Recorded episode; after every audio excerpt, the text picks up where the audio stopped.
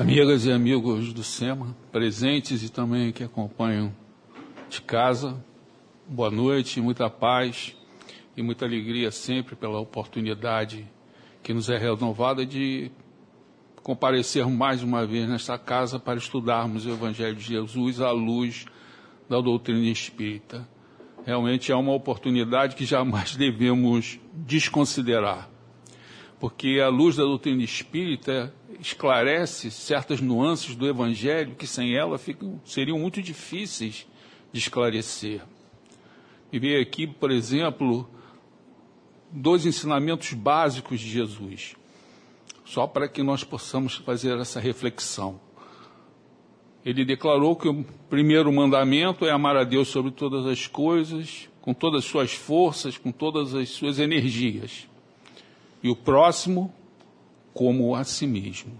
Interessante Santo Agostinho refletiu sobre esse primeiro mandamento, porque Jesus colocou o segundo, que é amar ao próximo como a si, como a si mesmo, como se fosse equivalente ao primeiro. Mas Santo Agostinho refletia: como eu posso amar ao próximo se eu tenho que amar com todas as minhas energias, com todas as minhas forças a Deus, não sobra nada para o próximo. Só que a visão de Santo Agostinho era a visão da interioridade. Nós encontramos Deus dentro de nós. E aí ele conseguiu entender. Claro, quando eu estou amando o próximo, eu estou amando a Deus. E para que eu possa me amar, eu também estou amando a Deus. E num outro momento, Jesus trouxe a seguinte lição: olha, se alguém quiser ser meu discípulo, colocando sempre na condicional em cima do nosso livre-arbítrio, ele estabeleceu três condições: negue a si mesmo, tome a sua cruz e siga-me. E aí eu fico a refletir: é para amar a si mesmo ou negar a si mesmo? Parece que são lições contraditórias. Somente a doutrina espírita pode nos esclarecer isso. Porque a grande questão está no si. O si representa o eu. E a doutrina nos ensina que quando mergulhamos na matéria, nós temos dois eus. Somente a doutrina pode nos explicar isso. Nós temos dois eus. Um imortal, que permanece, é o nosso verdadeiro eu, e temos também um eu transitório, pequenininho, que esse tem data de validade. Ele se esvai em determinado momento. É interessante que quando o espírito mergulha na matéria, ele pensa que o seu verdadeiro eu é esse eu pequenininho. É como se fosse um templo sagrado, é um Deus, esse eu. É a nossa personalidade transitória. Então eu tenho a minha individualidade, normalmente é esquecida. E é a mais importante, porque essa vai permanecer. Então, quando Jesus afirmava, olha, se alguém quiser ser meu discípulo, negue a si mesmo. Que eu ele estava falando? O transitório. Eu tenho que reduzir o meu personalismo, egoísmo, vaidade, melindres. E não pense que seja fácil, é muito difícil. E evidentemente que eu reduzindo esse meu eu transitório, o meu eu, a minha individualidade, o meu verdadeiro eu, ele se sobressai. E qual eu eu tenho que amar? Eu tenho que amar verdadeiramente, que se é o meu cio da minha individualidade imortal. Nós estamos aqui para isso. Estou preocupado com que vai prosseguir. Porque esse si transitório, eu já vesti vários deles várias personalidades. E ainda vestiremos outras. O grande problema é você pensar que o seu verdadeiro eu é esse, que tem data de validade. Imaginem quantos desencarnam sem ter esse conhecimento. Desencarnam e ficam totalmente perdidos, porque não sabem nem da imortalidade, da sua individualidade, não cuidaram dos interesses do seu verdadeiro eu. E nós temos que cuidar através do estudo. E, evidentemente, da prática, porque todo ensinamento tem sempre duas, duas partes. Né? A do conhecimento do intelecto, que pouco valor tem se eu não transformo em valor comportamental. Quer dizer, eu tenho que levar do intelecto para o coração.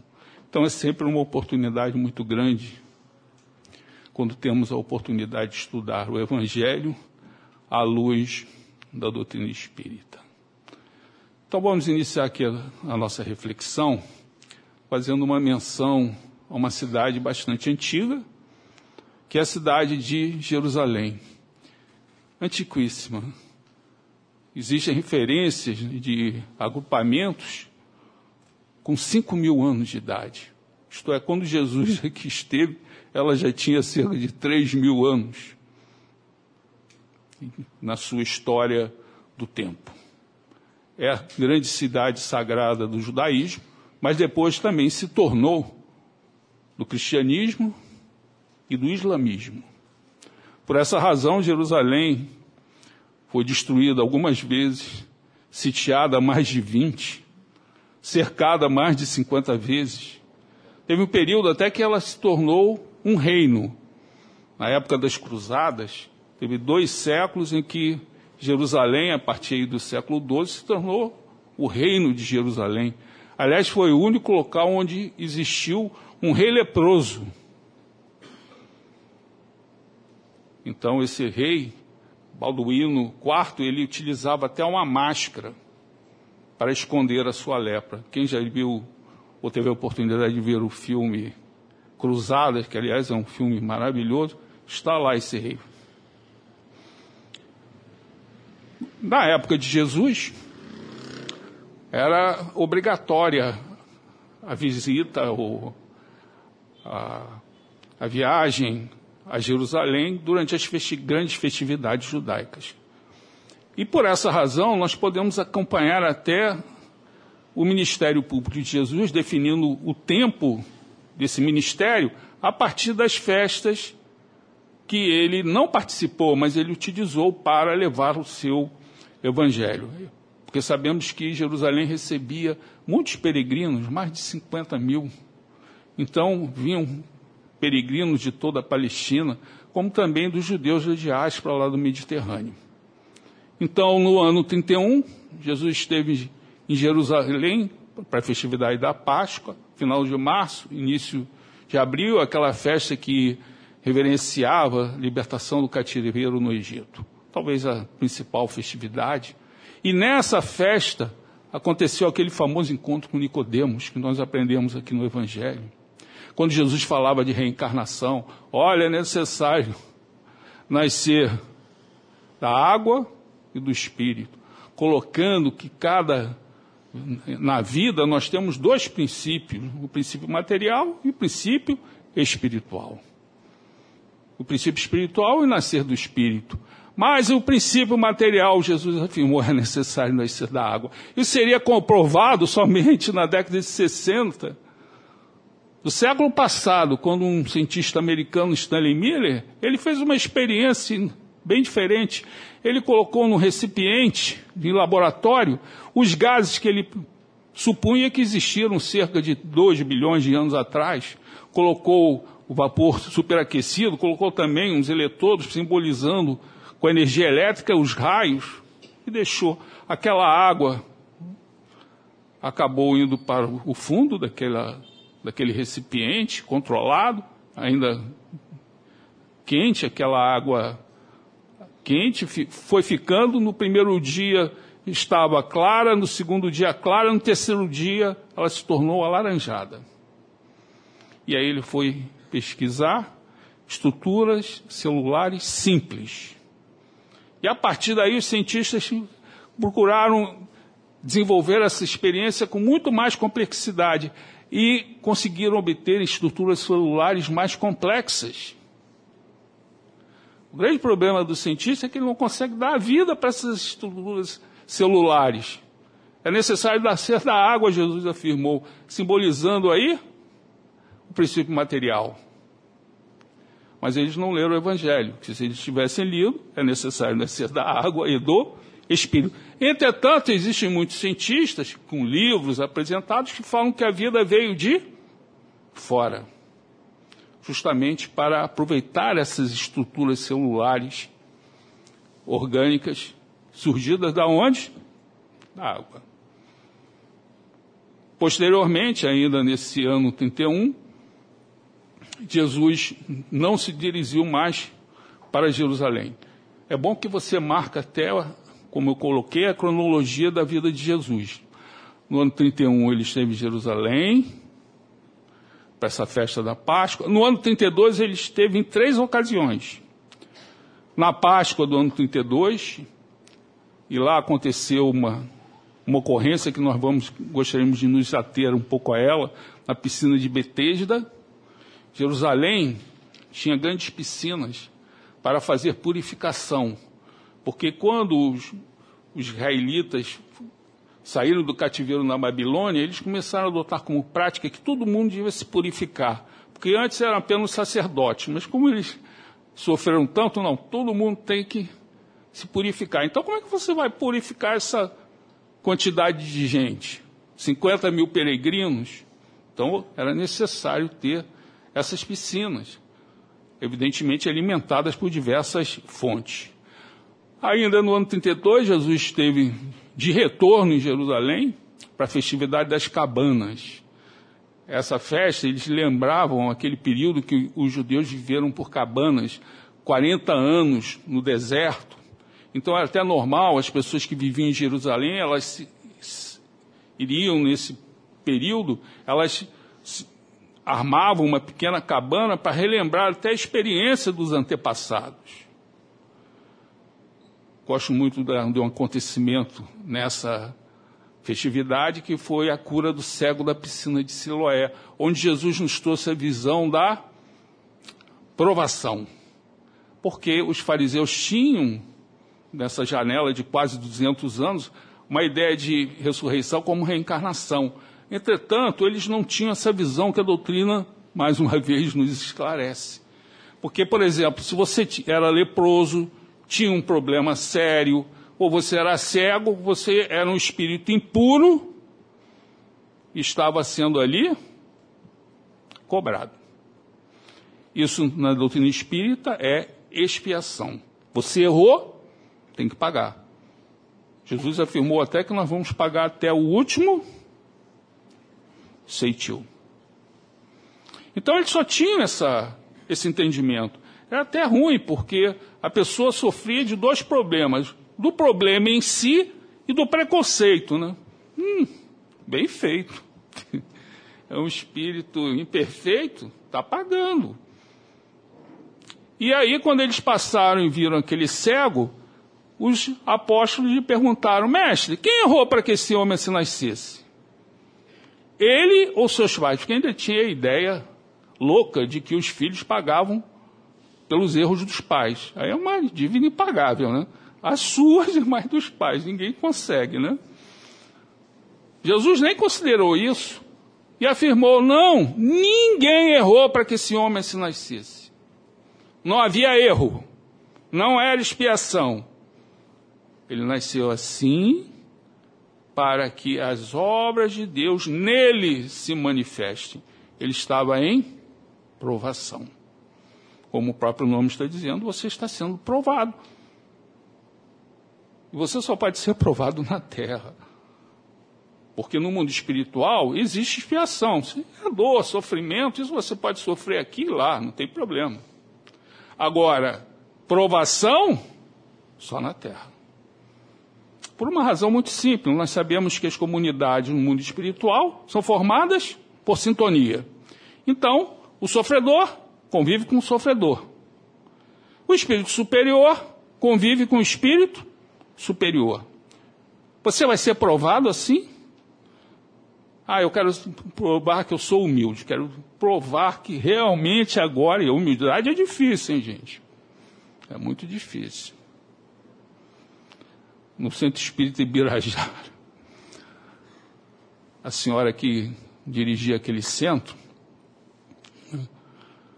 ela foi falar com Chico, porque Birajara era um índio, né? não era um centro espírita Francisco de Assis, centro espírita Leon Denis, não é o centro espírita Filhos de Jesus, Teresa de Jesus, nenhum desses santos, eram índios em Ibirajara. E aquilo incomodava a senhora Nancy. Foi falar com ela. Aí o Chico é um índio. Né? Ele foi o grande filósofo grego que viveu aí por volta do ano quarto, ele foi um neoplatonista. Né? Só que ele pediu a Jesus 400 anos de experiências para ter humildade. Eu adoro isso, 400 anos. O tempo é uma, é uma bênção de Deus. Né? Aliás, tem três bênçãos de Deus. Né? A vida, o tempo, porque a vida podia ser curta. Né? Ó, eu te dei a vida, mas ó, você vai viver aí um século. Não, a vida, o tempo e a prece. Nós podemos falar com ele a qualquer hora, a qualquer momento, não tem transtorno com relação a isso. E estava já acabando o tempo desse Ibirajara. Então, como você vai testemunhar humildade? E ele testemunhou reencarnando como um índio, como selvagem aquele que já foi um grande filósofo grego. Humildade, a verdadeira humildade é difícil de se obter. Mas como você vai ser? Porque lá eu, ah, eu quero saber se eu quero provar se eu sou verdadeiramente humilde. Quando você vai ser humilde, tem muito mais gente mais humilde que você. Ah, eu quero ser bom, misericordioso, tem muito mais gente. É a mesma coisa de você ser, ser espírita em centro. Vale. Claro que vale, porque tem umas pessoas que perturbam, mas nós temos que ser sim. É. vale. Mas é os, nós somos espíritas, temos que ser espíritas lá fora. Porque aqui está todo mundo com o mesmo entendimento, todo mundo sorrindo, somos recebidos pelo pessoal do colete vermelho com aquela acolhida. Tudo bem, mas lá fora sabemos que não é assim. E por essa razão, aprovação só aqui na matéria. Porque um santo vai conviver com alguém muito atrasado. E aí é convivência. Aonde? No plano material, que é vibracional também. Isso aqui tudo está vibrando. É vibracional. Mas aí a convivência, aí você vai ser provado. No mundo espiritual você só convive entre afins. Mas isso tem uma vantagem também. Né? Se você deseja, por exemplo, quem desejasse né, visitar a Teresa de Calcutá, é só pegar um avião e vai para a Índia e você visita ela. Ah, eu quero visitar o Divaldo. Ah, eu vou lá para Salvador e consigo falar com Divaldo. Ah, eu, eu queria falar com Chico Xavier. Ah, eu pegava um, um ônibus e ia para Uberaba. Só na terra vale isso. No mundo espiritual, não. Porque eles estão numa condição espiritual, vibracional, bem diferente da nossa. Eles, por amor e caridade, vão descer para nos ajudar. Mas nós, porque isso é física, gente.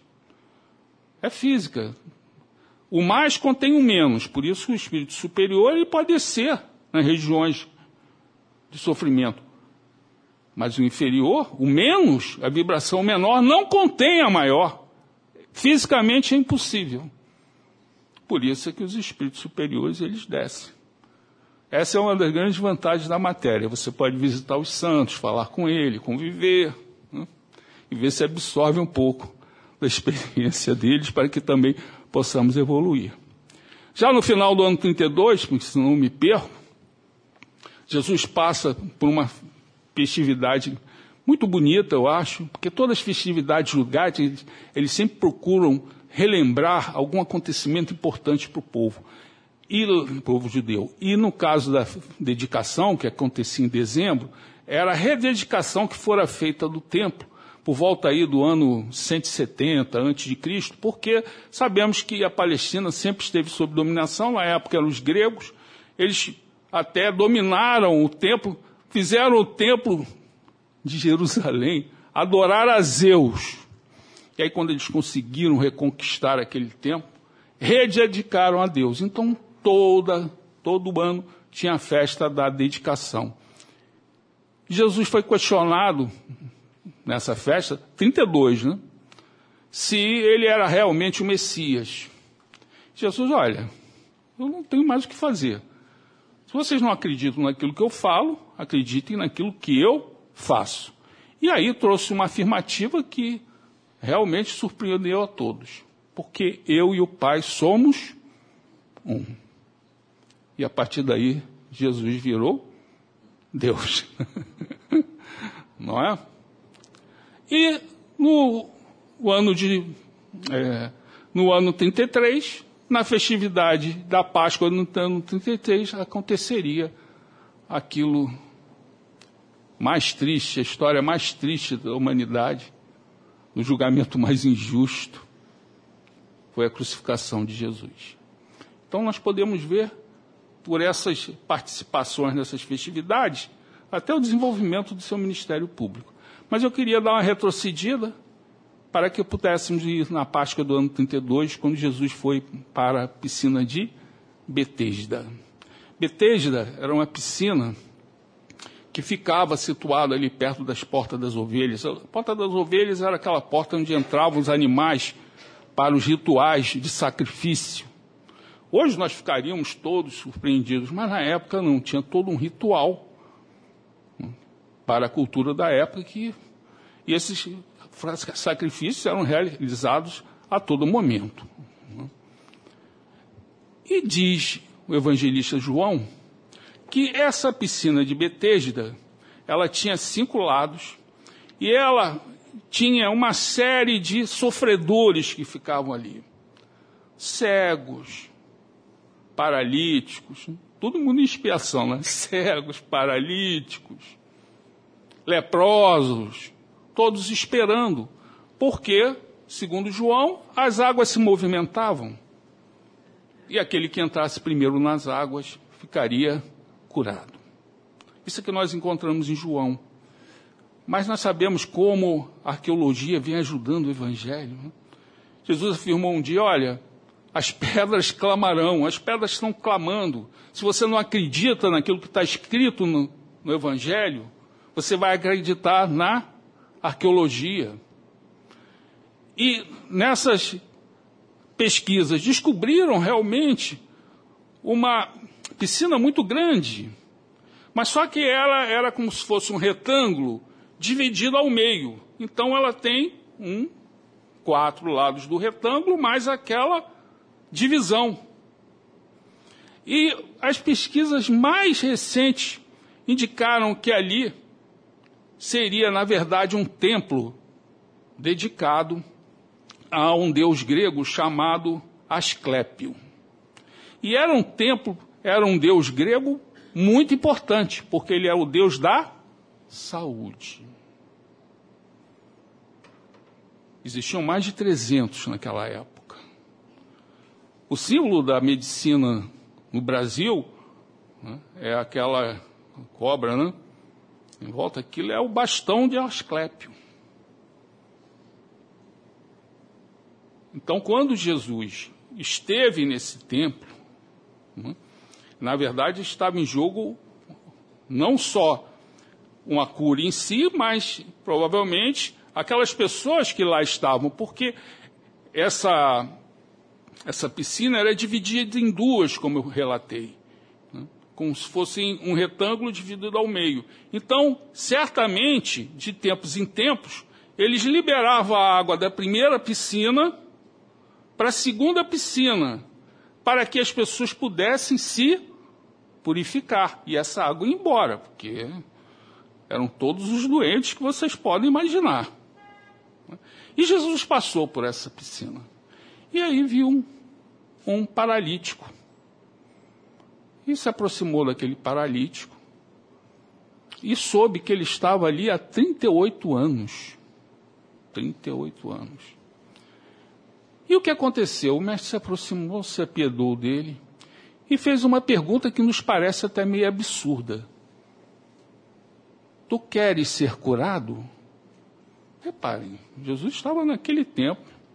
O camarada está há 38 anos ali. E ele faz a pergunta: Tu queres ser curado? Parece uma pergunta até meio arrogante, provocativa, né? Porque. Mas essa pergunta tinha uma razão de ser. Porque existem muitas pessoas que desenvolvem dentro de si um processo autodestrutivo. Elas como que se acostumam com a dor. Gostam de responsabilizar os outros pelos seus problemas. E aí nós vamos entendendo a razão dessa pergunta de Jesus. Tu queres ser curado, homem? Talvez essa mesma pergunta nós pudéssemos estar lendo aqui numa parede do SEMA, porque isso aqui é um templo de cura, de cura espiritual. Mas nós sabemos que em toda doença somática você tem um ascendente espiritual. Então, se nós queremos a verdadeira cura, nós estamos no templo que nós vamos buscar. E Jesus estaria perguntando: Tu queres ser curado?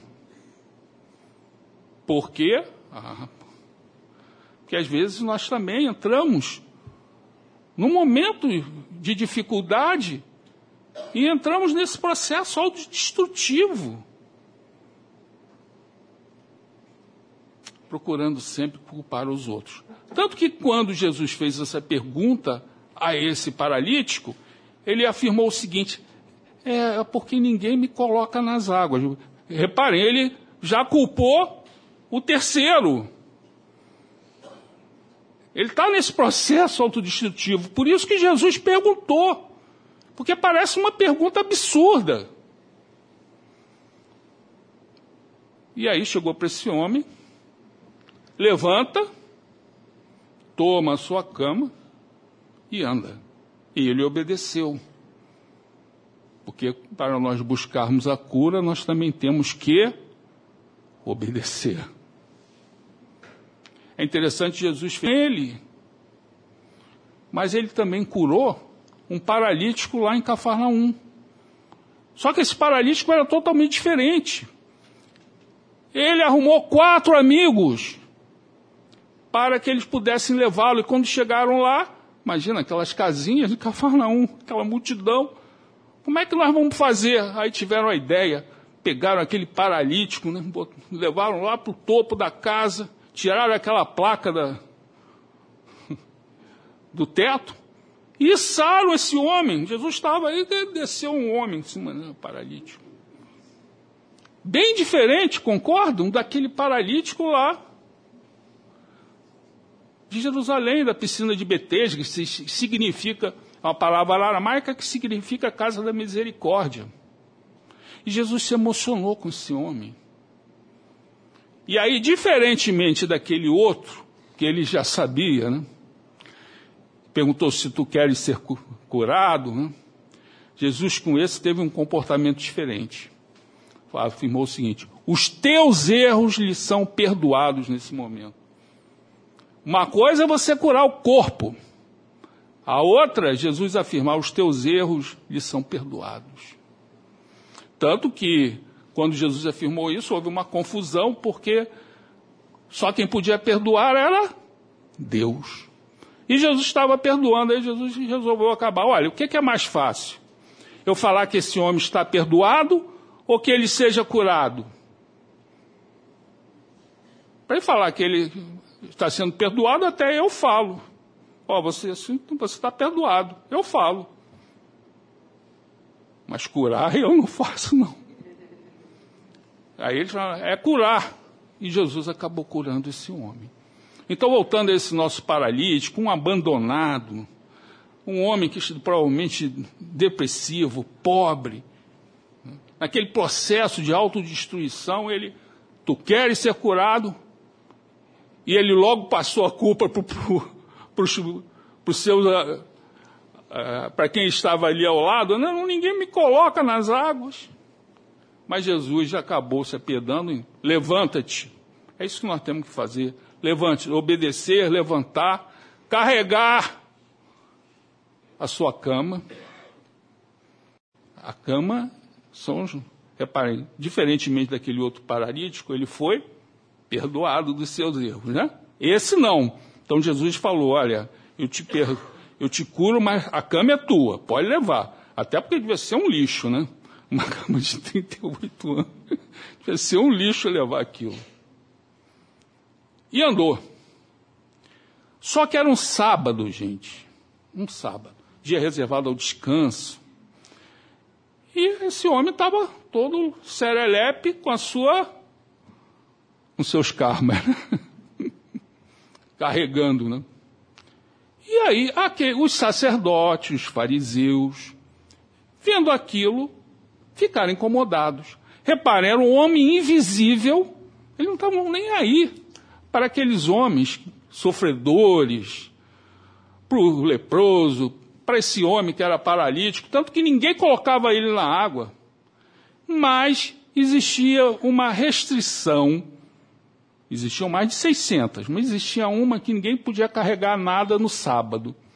E viram esse homem carregar. E se interessaram nele. Gozado. Né? Deviam ter se interessado antes colocá-lo na água, quando a água pura viesse daquela primeira piscina. Não, não se interessaram. Mas quando viram isso, se perdicaram. O que, que você. Por que, que você está carregando isso? Ah, fui curado. Quem te curou? Não sei. Jesus não ficava ali para receber, né? Ah, você é muito bom. Obrigado. Ele nem sabia quem curou ele. Isso é característica né, do bem, você fazer a, a mão direita o que é esquerda, não, não desconhecer para a esquerda aquilo que você está fazendo com a direita. E esse homem, então, é, recebeu essa, essa ajuda toda espiritual naquele momento, mas ele não sabia quem era que o havia curado. Mas os sacerdotes ficaram com aquilo, né? os fariseus. Os fariseus eram muito ligados a essas questões. Eram 600 prescrições. Existiam três classes. Sabemos que era uma teocracia. Os partidos eram religiosos. Então, no topo da pirâmide, quem mandava, quem tinha dinheiro, eram os saduceus. Foram eles que mandaram matar Jesus. Classe média, fariseus. Tinham conhecimento da lei enorme, mas era classe média.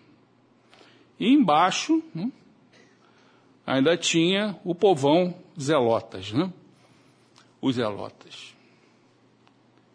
Só que esse homem, aí vocês vão entendendo por que, que esse homem era um homem sozinho, era bem diferente daquele outro paralítico, porque ele encontrou Jesus lá no templo, com aquela caminha, né? que não desgrudava dele, né? com a karma dele mesmo. Ele se aproximou de Jesus, obrigado. Aí Jesus chegou para ele: Olha, não tornes a errar, para que não lhe venha acontecer algo maior. E o que aconteceu? Esse homem que fora curado foi até os sacerdotes, aí nós vamos entendendo como ele era difícil, né? Porque, por isso que ele ficou 38 anos ali, né?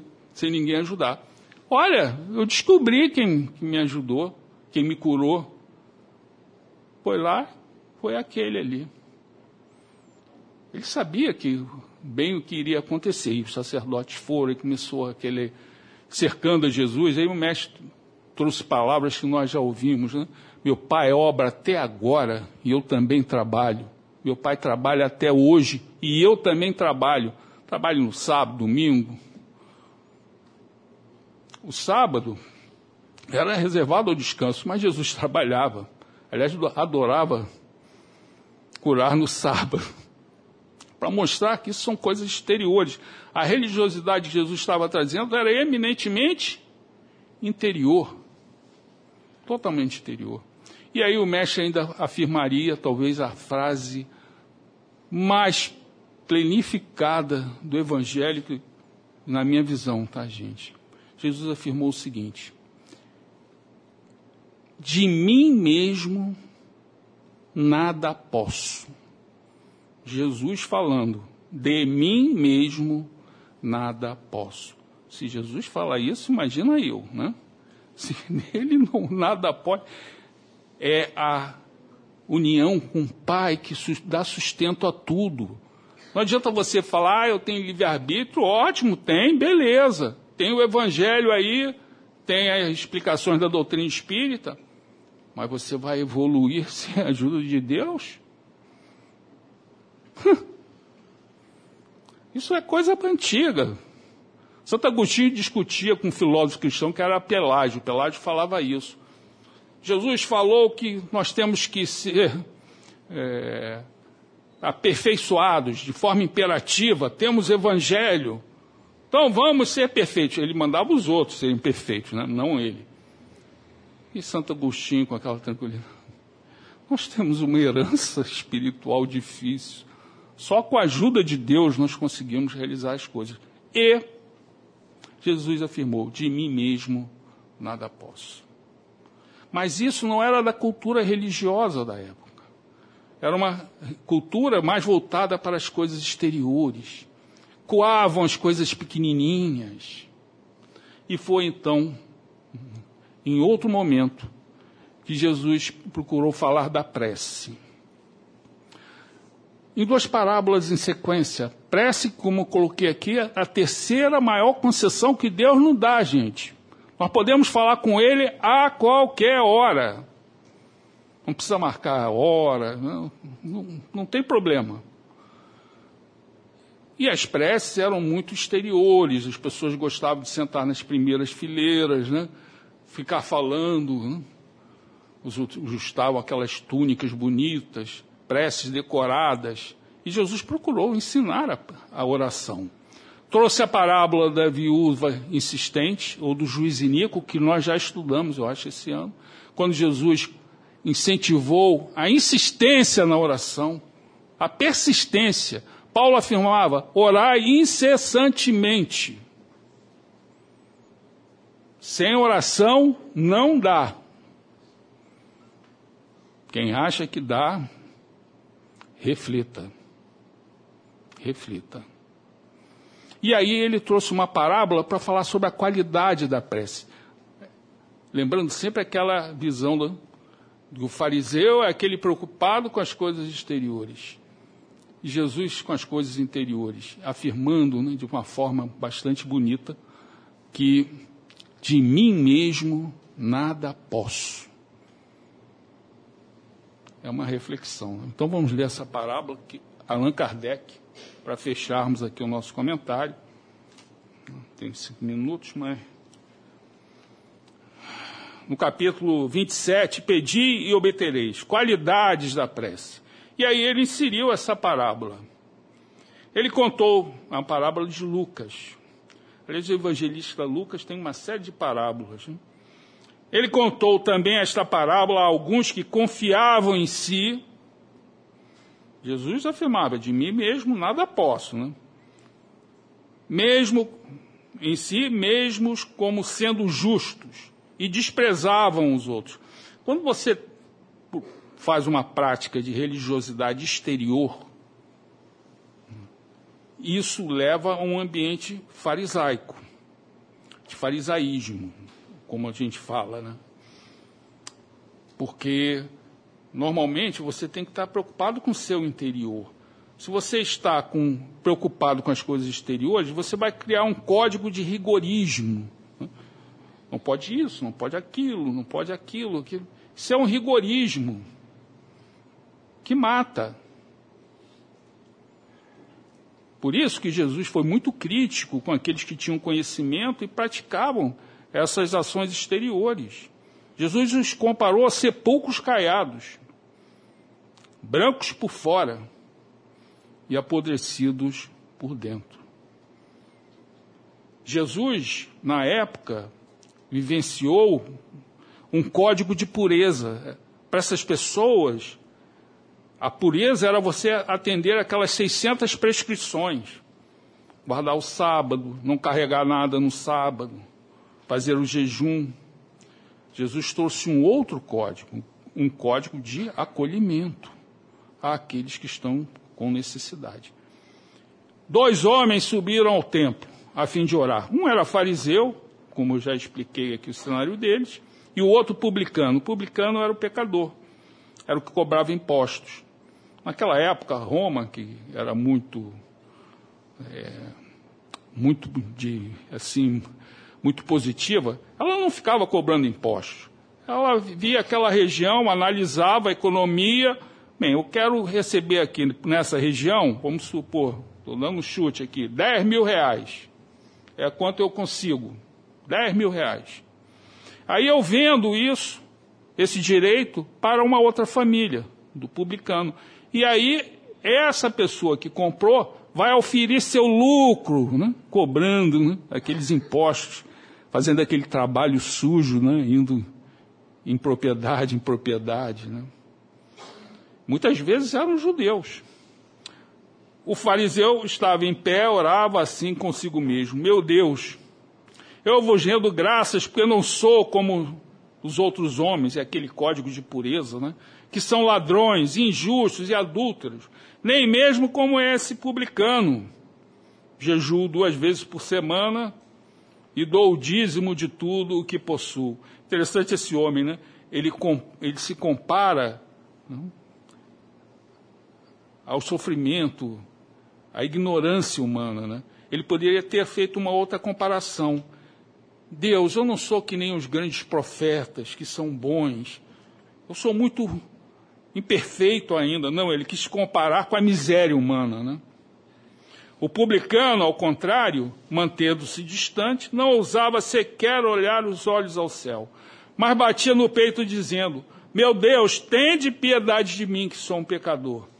E aí Jesus acabou finalizando assim: Eu vos declaro que este retornou entre os seus justificado, e não o outro, porque todo aquele que se eleva será humilhado, e todo aquele que se humilha será exaltado.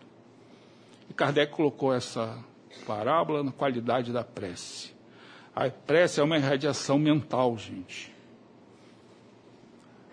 Esse fariseu, por exemplo, em outras traduções, fala o seguinte: ele orava, ele orava de si para si mesmo.